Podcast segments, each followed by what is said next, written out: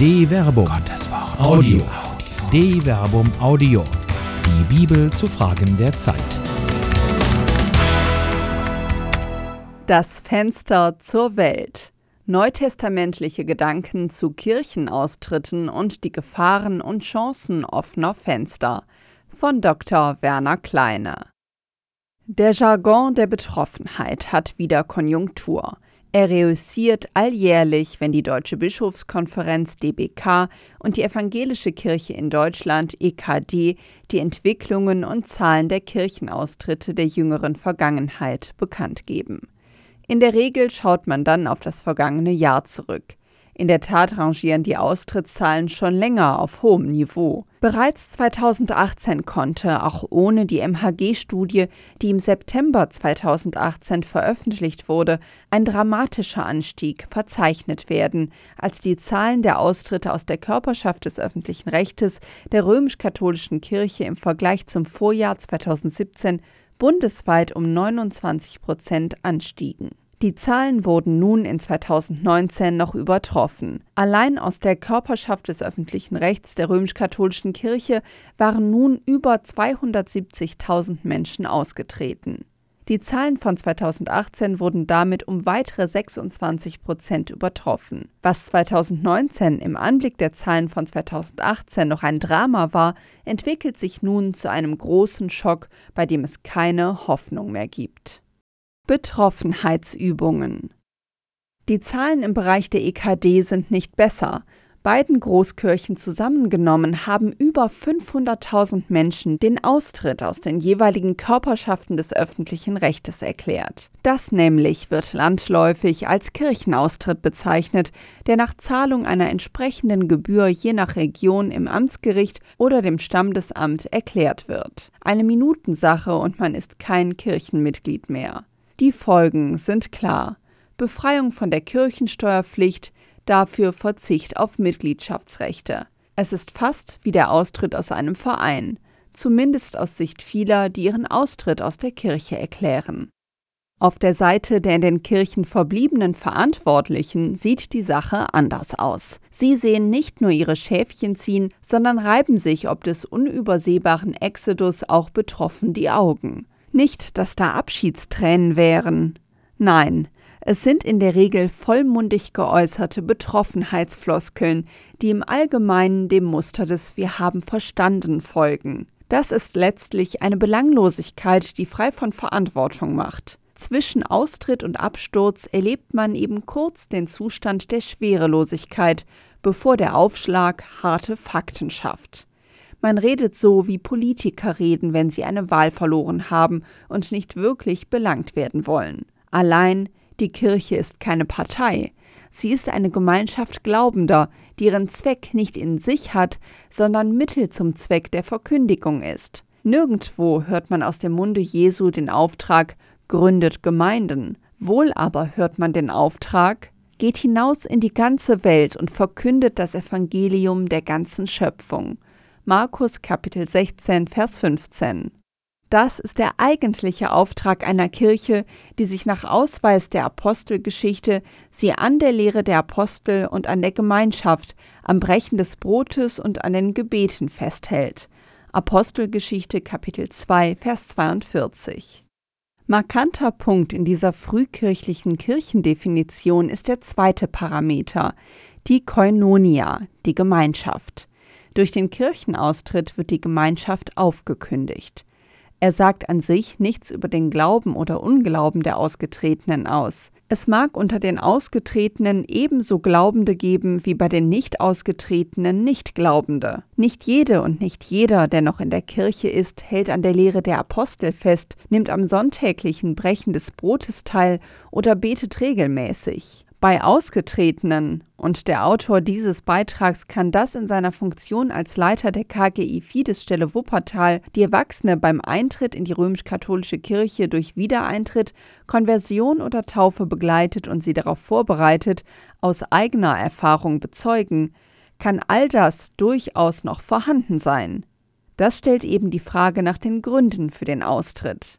Da die EKD in nahezu gleichem Maß von den Austrittszahlen betroffen ist wie die DBK, liegt es nahe, dass die klassischen Marker, die kirchenintern gerne bemüht werden, wie der Zölibat oder die Nichtzulassung von Frauen zur Weihe, nicht zu den signifikanten Parametern für einen Kirchenaustritt gehören. Auch ließ sich, anders als im Jahr 2009, im Jahr 2018 kein signifikanter Anstieg der Austrittszahlen nach Veröffentlichung der MHG-Studie, in der der Missbrauch von Kindern durch römisch-katholische Kleriker untersucht wurde, verzeichnen.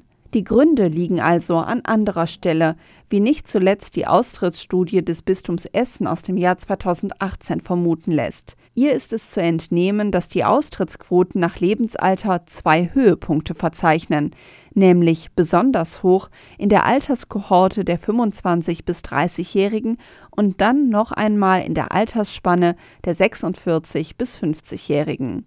Für beide Altersspannen gibt es gute Erklärungen. Die 25 bis 30-Jährigen befinden sich nach Ausbildung oder Studium in der Existenz- und Familiengründungsphase.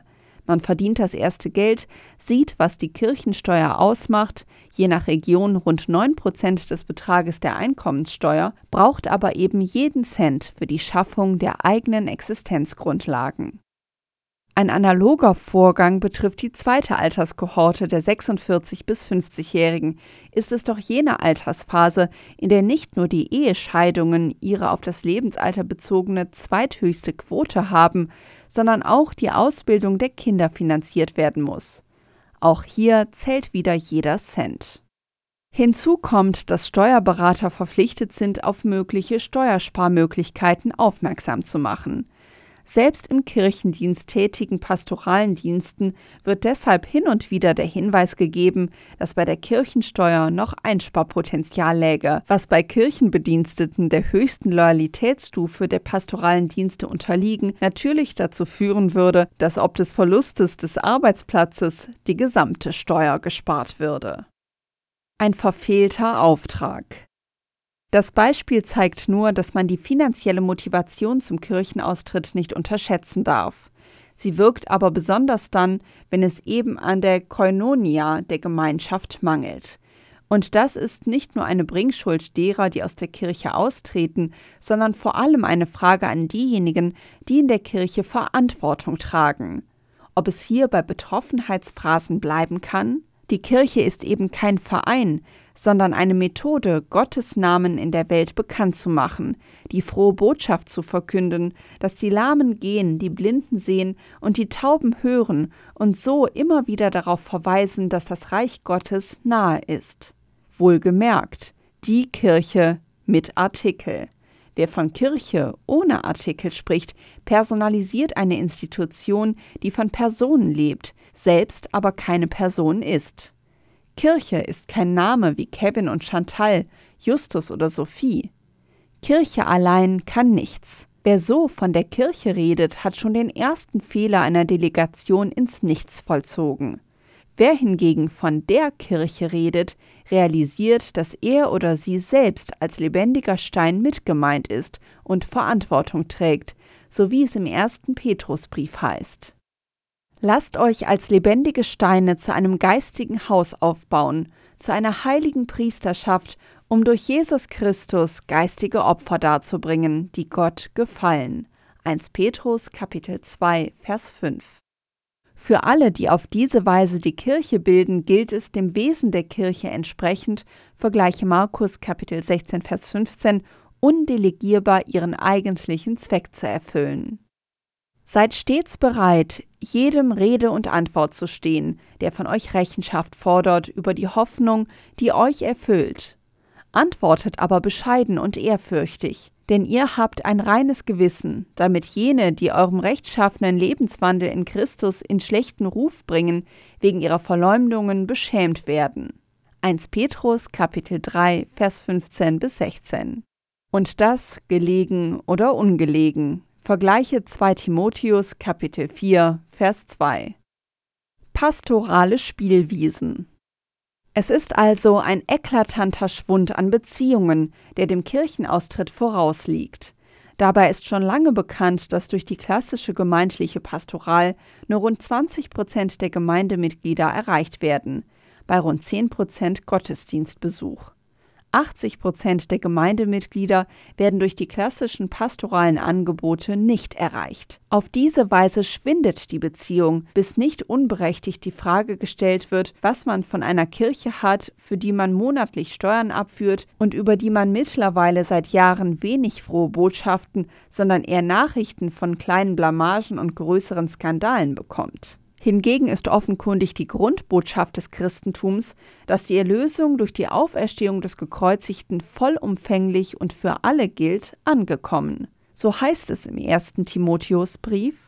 Vor allem fordere ich zu Bitten und Gebeten, zu Fürbitte und Danksagung auf, und zwar für alle Menschen, für die Herrscher und für alle, die Macht ausüben, damit wir in aller Frömmigkeit und Rechtschaffenheit ungestört und ruhig leben können. Das ist recht und wohlgefällig vor Gott, unserem Retter. Er will, dass alle Menschen gerettet werden und zur Erkenntnis der Wahrheit gelangen. Denn einer ist Gott, einer auch Mittler zwischen Gott und Menschen. Der Mensch Christus Jesus, der sich als Lösegeld hingegeben hat für alle, ein Zeugnis zur vorherbestimmten Zeit, als dessen Verkünder und Apostel ich eingesetzt wurde. Ich sage die Wahrheit und lüge nicht als Lehrer der Völker im Glauben und in der Wahrheit. 1 Timotheus Kapitel 2 Vers 1 bis 6. Die Erlösung an sich scheint nach diesen Worten nicht zwingend an eine Kirchenmitgliedschaft gebunden zu sein. Die alten Drohungen des Heilsverlustes ziehen nicht mehr. Das haben die Menschen verstanden. Allerdings will Gott eben nicht nur, dass alle Menschen gerettet werden. Diese Rettungstat ist in Kreuzestod und Auferstehung Jesu Christis längst offenbar geworden. Es steht eben auch an, dass alle zur Erkenntnis der Wahrheit gelangen, damit ein ruhiges Leben in Frömmigkeit und Rechtschaffenheit möglich sind. Das korrespondiert mit dem Auftrag der Kirche, das Evangelium in Wort und Tat allen Geschöpfen in aller Welt zu verkünden. Vergleiche Markus Kapitel 16, Vers 15. Stattdessen aber werden Land auf und Land ab in den Erzbistümern und Landeskirchen Konzeptabteilungen und Zukunftsprozesse betrieben, die das Wachstum der Kirche zum Ziel haben, als sei die Kirche eben Ziel und nicht Zweck. Judith Müller, Organisations- und Gemeindeberaterin in München, stellt daher bereits im Jahr 2017 zu Recht fest, Gemessen an der Zahl von Abteilungen oder Agenturen, die in deutschen Diözesen und Landeskirchen, sei es als interne oder als externe Dienstleister mit der Vokabel Entwicklung, Kirchen, Organisations-, Pastoral-, Gemeinde auftreten, müsste das kirchliche Leben im Lande nur so brummen. Nimmt man noch die Initiativen und Firmen dazu, die sich durch ein X, zum Beispiel FreshX, Pfingsten und Expand oder eine 2 im Namen, Kirche hoch 2, Futur 2 empfehlen, könnte man den Eindruck gewinnen, wir lebten gerade eine kraftvolle kirchliche Aufbruchszeit. Dass dem nicht so ist, dass weithin das Gegenteil erlebt wird, dass vielen Haupt- und Ehrenamtlichen eine schwere Müdigkeit in den Knochen steckt, dass trotz gut gemeinter Aufrufe zu Innovation und Experiment, trotz zahlreicher Impulse für eine sozialräumliche, milieu- und ressourcenorientierte Pastoral die Energiekurven hoffnungsbereiter Williger meist schnell wieder abfallen, das können alle bezeugen, die sich aus pastoralen Planungs- und Konzeptabteilungen und Forschungszentren regelmäßig in die Niederungen konkreten pastoralen Wirklichkeit vor Ort begeben. Seitdem hat sich eigentlich nichts geändert. Die Zukunftsprozesse planen weiter pastorale Luftschlösser und entwickeln ekklesiale Utopien, die einem Feldzug mit Armeen gleichen, die längst aufgerieben sind, während die Menschen in ein Leben ohne Kirche gehen, in dem Gott gewollt oder ungewollt, bewusst oder unbewusst weiter gegenwärtig ist. Wer in die Zukunft schaut, braucht sich halt nicht mit den Herausforderungen der Gegenwart beschäftigen. Da blühen zwar hier und da immer mal wieder pastoral hippe Projekte auf, die gebunden an zeitliche, räumliche und personale Kontexte funktionieren, aber da die Kontexte eben gebunden sind, streng genommen nicht nachzuahmen sind. Das sind bei allem Respekt gegenüber dem oft leidenschaftlichen Engagement der Beteiligten keine Leuchttürme, sondern bestenfalls pastorale Glühwürmchen. Es ist gut, dass es diese Projekte gibt. Eine Lösung für das Grundproblem sind sie nicht. Ausge- und überliefert. Auch das Problem ist nicht neu. Das Zweite Vatikanische Konzil verdankt seine Einberufung der Erkenntnis Johannes des 23., dass die Kirche ein Aggiornamento, eine Verhäutigung braucht. Das vergessen selbsternannte Traditionshüter gerne, dass die Entwicklung gesellschaftlicher Veränderungen, mit denen die Kirche sich auseinandersetzen muss und die heute unübersehbar ist, schon nach dem Zweiten Weltkrieg einsetzt. Die alten Botschaften müssen in Wort und Tat eben immer neu gesagt werden. Das ist das eigentliche Wesen der Überlieferung. Überlieferung aber ist das deutsche Wort für das lateinische Traditio. Tradition ist eben kein Zu- oder Bestand, sondern ein Prozess, der auf Griechisch Paradossis genannt wird. Es ist eben kein Zufall, dass dieses Wort als Verb verwendet wird, wenn es um die Überlieferung Jesu geht, etwa im Johannesevangelium. Auch Judas, der ihn auslieferte, Ho Paradidus, kannte den Ort, weil Jesus dort oft mit seinen Jüngern zusammengekommen war. Johannes Kapitel 18, Vers 2.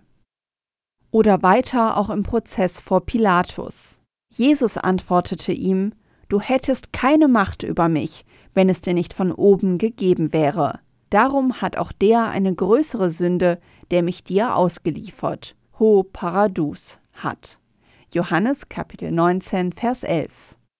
Aus der Auslieferung Jesu, die eben auch eine Überlieferung ist, entsteht die Überlieferung der frohen Botschaft von der Auferstehung des Gekreuzigten, so dass Paulus sagen kann: Denn vor allem habe ich euch überliefert, Paridoka, was ich auch empfangen habe.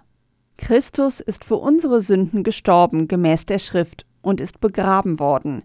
Er ist am dritten Tag auferweckt worden gemäß der Schrift und erschien dem Kephas, dann den Zwölf. 1 Korinther Kapitel 15 Vers 3 bis 5. Offene Fenster.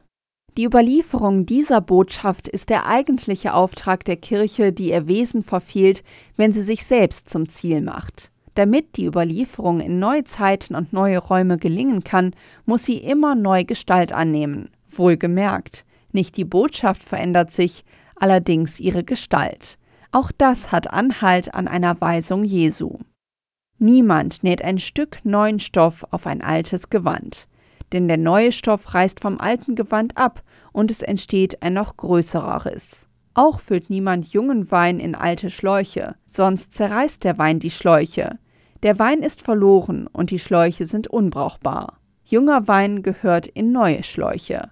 Markus Kapitel 2 Vers 21 bis 22 das Wort macht deutlich, dass es nicht mit ein wenig Kosmetik oder Flickschusterei getan ist. So wie der Geist Gottes durch die Zeiten weht und sich stets neu schafft, muss auch die immer junge Botschaft vom nahen Reich Gottes, das in der Auferstehung des Gekreuzigten offenbar geworden ist, immer neue Gestalt annehmen. Das ist Tradition. Genau das hat Papst Johannes der 23. wohl erkannt, als er vom Aggiornamento, von der Verhäutigung der Kirche sprach. Laut einer unbestätigten Anekdote soll er zu seinem Amtsantritt das Motto ausgegeben haben: Macht die Fenster der Kirche weit auf. Dieses Wort wird gerne von Verantwortlichen in der Kirche zitiert, wenn sie sagen wollen, dass sich etwas ändern soll. Die Fenster auf, damit frische Luft hineinkommt und man sich wieder an die angestammten Plätze setzt. Dabei ist das Wort vom offenen Fenster zwiespältig. Nicht nur, dass es unangenehm ziehen kann. Manch ein offenes Fenster verleitet eben auch zum Fenstersturz mit unabsehbaren Konsequenzen, wie Paulus in Troas erfahren muss. Als wir am ersten Tag der Woche versammelt waren, um das Brot zu brechen, redete Paulus zu ihnen, denn er wollte am folgenden Tag abreisen, und er drehte seine Rede bis Mitternacht aus. In dem Obergemach, in dem wir versammelt waren, brannten viele Lampen. Ein junger Mann namens Eutychus saß im offenen Fenster und sank in tiefen Schlaf, als Paulus immer länger sprach. Überwältigt vom Schlaf fiel er aus dem dritten Stock hinunter. Als man ihn aufhob, war er tot. Paulus lief hinab, warf sich über ihn, umfasste ihn und sagte Beunruhigt euch nicht, er lebt. Dann stieg er wieder hinauf, brach das Brot und aß und redete mit ihnen bis zum Morgengrauen. So verließ er sie. Den jungen Mann aber führten sie lebend von dort weg, und sie wurden nicht wenig getröstet. Apostelgeschichte Kapitel 20, Vers 7 bis 12. In beiden Richtungen. Die lukanische Erzählung ist bemerkenswert, und das nicht nur, weil sie aus der Perspektive eines Erzählers vorgetragen wird, der offenkundig selbst dabei war. Die Nutzung der ersten Person Plural ist für den Kontext ungewöhnlich. Die Erzählung selbst unterbricht anekdotisch einen Reisebericht. Nach der Erzählung vom Aufstand der Silberschmiede in Ephesus, vergleiche Apostelgeschichte Kapitel 19, Vers 21 bis 40, werden in Apostelgeschichte Kapitel 20, Vers 1 bis 6 summarisch einige Begebenheiten und Stationen der Reise des Paulus und seiner Gefährten in Mazedonien und Griechenland aufgezählt. Die Einführung des Wir in Apostelgeschichte Kapitel 20 Vers 7 ist ein markanter Einschnitt, der nicht nur die Anekdote von Troas einleitet, sondern auch die Aufmerksamkeit der Leserinnen und Hörer besonders anspricht. Hier spricht ein Augenzeuge. Tatsächlich bleibt die Wir-Perspektive auch in der folgenden Weiterführung der Reiseberichte in Apostelgeschichte Kapitel 20 Vers 13 bis 16 erhalten. Die Erzählung vom Fenstersturz des Eutychus beansprucht mit der Nennung des Wir eine durch Augenzeugen, zu denen der Erzähler sich selbst zählt, verbriefte Begebenheit. Dass die Erzählung in der Tat einen historischen Kern hat, wird durch zwei weitere Beobachtungen verstärkt. Zum einen erwähnt Paulus selbst in einer autobiografischen Notiz in 2 Korinther Kapitel 2 Vers 12, dass er in Troas war und der Herr ihm dort eine Tür zur Verkündigung des Evangeliums öffnete. Zum anderen findet sich eine außerbiblische Variante der Erzählung in den apokryphen Paulusakten, Acta Pauli, Kapitel 11, Vers 1. Die Ähnlichkeiten beider Erzählungen sind frappierend, weisen allerdings auch Unterschiede auf. In der einen fällt Eutychus, in der anderen Patroklus, die beide als Pais, junger Mann und Knabe bezeichnet werden bei einer Predigt des Paulus aus dem Fenster, Thyris. Beide sterben und werden durch die Intervention des Paulus auferweckt. Aber der Rahmen ist ein anderer. Eutychus, der Glaubende, ist nicht Patroklus, der Mundschenk des Cäsar. Auf der einen Seite feiert die Gemeinde der Gläubigen ihren Gottesdienst unter der Leitung des Apostels, der sich auf dem Weg zum Martyrium befindet. Auf der anderen Seite steht zwar Paulus Ende ebenfalls nah, aber der Sturz des Heiden Patroklos wird als Angriff des Bösen interpretiert, womit die Bruderliebe der Gemeinde auf die Probe gestellt werden soll. Seitens der Apostelgeschichte eine ekklesiologische Herausforderung, seitens der Paulusakten ein Wunder in apologetischer Absicht. Die doppelte Überlieferung macht deutlich, dass der Anekdote durchaus eine gewisse Bedeutung zugemessen wurde, die zu der Frage nach der eigentlichen Bedeutung führt. Tatsächlich führt der Text aus, dass am ersten Tag der Woche eine Versammlung stattgefunden hatte, bei der das Brot gebrochen wurde und Paulus redete. Damit sind mit Blick auf die oben zitierte Kirchendefinition der Apostelgeschichte schon zwei Parameter angedeutet Brotbrechen und Gemeinschaft. Paulus nutzt die Versammlung, um zu reden, genauer um lange zu reden, sehr lange, nämlich bis Mitternacht. Was er geredet hat, wird zwar nicht erwähnt, es ist aber davon auszugehen, dass es um die Überlieferung geht, um das, was er selbst empfangen hat, um es weiterzugeben.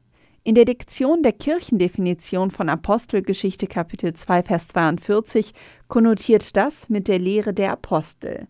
Ist es Paulus doch selbst wichtig, dass seine Verkündigung mit dieser übereinstimmt, wie er im Galaterbrief betont. Ich ging hinauf aufgrund einer Offenbarung, legte der Gemeinde und im Besonderen den Angesehenen das Evangelium vor, das ich unter den Völkern verkünde.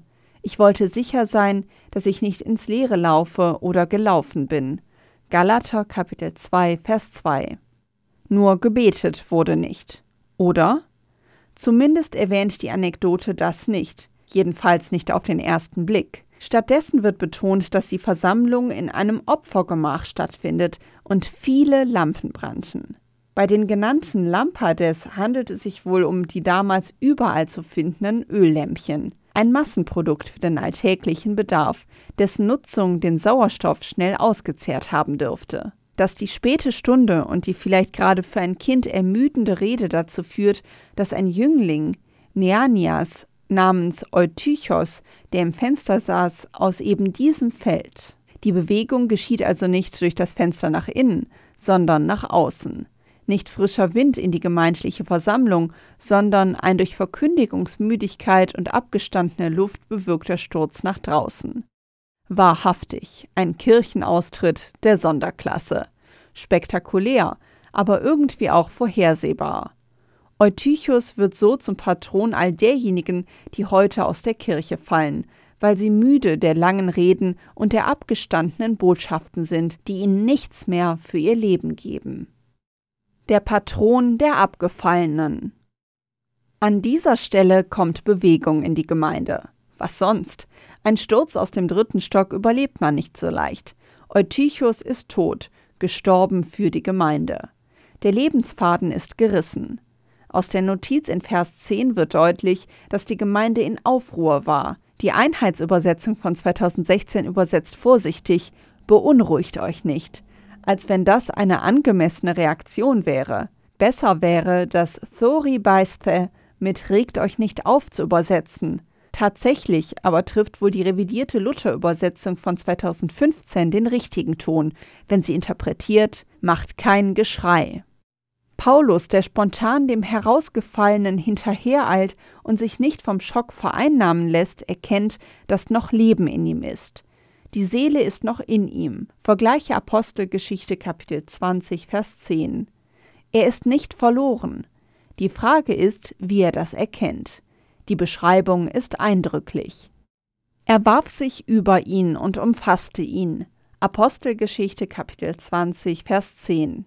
Eindrücklich ist hier zuerst, dass der griechische Urtext mit er warf sich über ihn dasselbe Verb verwendet, mit dem auch der Sturz des Jünglings beschrieben wurde. Piptein. Paulus rekonstruiert damit in gewisser Weise den Unfall des Jünglings. So wie er fiel, fällt er und wirft sich auf ihn. Gleichzeitig assoziiert Paulus auf diese Weise eine prophetische Handlung, die in der Erzählung über den Propheten Elisha überliefert ist, der den toten Sohn der einer Schunemieterin wieder zum Leben erweckt. Als Elisha in das Haus kam, lag das Kind tot auf seinem Bett. Er ging in das Gemach, schloss die Tür hinter sich und dem Kind und betete zum Herrn. Dann trat er an das Bett und warf sich über das Kind. Er legte seinen Mund auf dessen Mund seine Augen auf dessen Augen, seine Hände auf dessen Hände. Als er sich so über das Kind hinstreckte, kam Wärme in dessen Leib. Dann stand er auf, ging im Haus einmal hin und her, trat wieder an das Bett und warf sich über das Kind. Da nieste es siebenmal und öffnete die Augen. Zwei Könige, Kapitel 4, Vers 32 bis 38. Bedeutsam ist hier, dass der sehr physische, ja im Verhältnis eines Erwachsenen zu einem Kind brachial wirkende Akt des sich auf das Kind werfens geistlich als Gebet gedeutet wird. Geistliches ohne physische Korrespondenz bleibt eben nur heiße Luft. Erst die physische Konsequenz des geistlichen Betens bewirkt Leben und Lebenswärme. Es ist die geradezu fleischlich-körperliche Gestaltgebung des Gebetes, die hier wie dort Leben bewirkt. Damit ist die vierte Eigenschaft der Gemeinde real vor Augen geführt. Lehre, Brotbrechen, Gemeinschaft und Gebet. Aber eben kein Gebet mit Worten, sondern ein Gebet physisch kaum zu überbietender Tat. Bemerkenswert ist, dass Paulus nach vollzogenem Tatgebet in die Gemeinde zurückkehrt, das Brot mit ihnen bricht und seine Verkündigung fortsetzt. Den Jüngling hingegen führt man lebend von dort weg bleibt der Gefallene also auch der Ferne, er geht aber zuerst seiner Wege. Die Erzählung lässt offen, ob er zurückkehrt. Das darf offenkundig so sein. Auch so wird er von der heilenden Botschaft in Wort und Tat erzählt haben. Wer könnte so etwas für sich behalten? Die Tatsache, dass der Wir-Erzähler dieser beeindruckenden Anekdoten in der Apostelgeschichte den Namen des Gestürzten überliefert, Eutychos. So bekommt der Gestürzte nicht nur eine Identität, er ist auch identifizierbar und könnte das Erzählte bestätigen. Es ist also nicht unwahrscheinlich, dass Eutychus wieder zur Gemeinde gefunden hat. Betet nicht betroffen, werft euch ins Leben. Die Geschichte vom Fenstersturz des Eutychus ist eine Erzählung, aus der Verkünderinnen und Verkünder durch die Zeiten für den Umgang mit aus der Gemeinde Gefallenen lernen können. Erstens. Offene Fenster haben zwei Richtungen. Sie lassen frische Luft hinein, deren erquickende Wirkung verpufft, wenn man an Konferenztischen sitzen bleibt. Fenster auf Kipp machen die Luft auch nicht wirklich besser. Die, die am offenen Fenster sitzen und frische Luft einsaugen, können nämlich auch schnell herausfallen. Zweitens. Schaut den Herausgefallenen nicht betroffen hinterher, sondern sucht sie, nicht mit Briefen, die Monate nach dem Fenstersturz verschickt werden, sondern persönlich. Macht euch berührbar, nicht mit geistlich heißer Luft, sondern mit geistlicher Physis. Macht euch berührbar, sucht sie und stürzt euch auf sie. Wer weiß, vielleicht ist noch Leben in ihnen. Drittens. Lasst sie dann aber trotzdem ziehen, wenn sie ziehen wollen. Ihr aber öffnet nicht nur die Fenster, sondern auch die Türen. Stellt Lampen auf, damit sie den Weg zurückfinden, wenn sie ihn suchen. Zeigt euch öffentlich auf den Straßen und Plätzen, in den analogen und digitalen Medien. Es hat noch nie geschadet, wenn ihr die frohe Botschaft nicht mit dem belämmerten Blick begossener Pudel, sondern mit dem fröhlichen Gesang der Spatzen von den Dächern pfeift. Niemand bereut die Trennung von selbstmitleidigen Geliebten. Die Sehnsucht nach dem minniglichen Liebesgesang ist da schon anders. Also tretet nicht betroffen von einem Fuß auf den anderen, sondern tanzt den Tanz des Lebens. Viertens. Freut euch am Leben, dass Gott auch mit denen lebt, die eure Gemeinschaft nicht mit euch teilen wollen. Helft allen, segnet alle. Gottes Wege sind so vielfältig und sein Tempel ist die Welt. Sperrt ihn um Gottes Willen auch heute nicht ein. Ihn, über den der Tempelbauer Salomo bekennt.